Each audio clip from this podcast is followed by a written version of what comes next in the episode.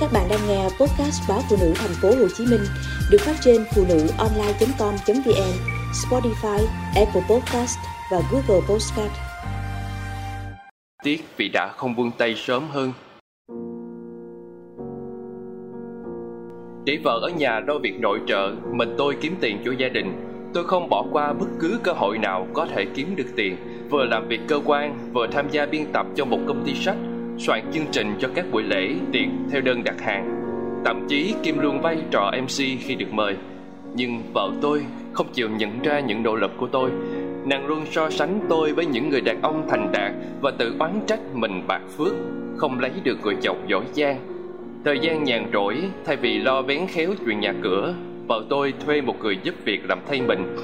Còn nàng thì bắt đầu những cuộc hẹn hò với bạn bè thời con gái Ban đầu là cà phê, sau lại đến vũ trường quán bar. Hôm nào đi làm về, tôi cũng chỉ gặp con gái và người giúp việc. Khi nàng về, kim đồng hồ luôn chỉ hơn số 10. Thoạt đầu tôi tỏ ý không hài lòng, vợ tôi còn ái ngại thanh minh này nọ, nhưng lâu dần nàng nói thẳng là sống với tôi nàng thấy quá nhàm chán, nếu không có bạn bè thì cuộc sống chẳng còn ý nghĩa gì. Tôi đề nghị nàng tìm một việc gì đó để làm hoặc buôn bán. Thì nàng lưu loa rằng bạn bè của nàng lấy chồng được cưng chiều, Ở không hưởng phước. Còn nàng thì vô phúc vấp phải ông chồng muốn vợ phải đi làm. Thế là tôi đành nhẫn nhịn cho qua chuyện. Rồi đến lúc nàng có nhân tình, Hắn là bạn nhảy của nàng, Là người hàng đêm thay tôi dìu nàng từ sàn nhảy đến lên giường. Khi sự thật phơi bày, Nàng chủ động đề nghị chấm dứt quan hệ vợ chồng với tôi.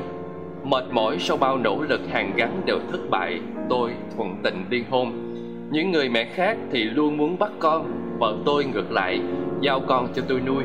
Nàng bảo muốn hoàn toàn tự do để làm lại cuộc đời. Không hiểu sao khi tòa tuyên ly hôn, Tôi lại cảm thấy lòng nhẹ tên Chứ không vật vả hay đau khổ như tôi đã tưởng.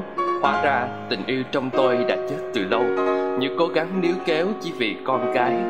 Giờ con ở cùng tôi Tôi thừa khả năng nuôi nấng và chăm sóc cháu mà không cần bàn tay mẹ nó. Khi trở lại làm người tự do, tôi chỉ hối tiếc vì mình đã không buông tay sớm hơn. Ly hôn với tôi thật sự đã lối thoát.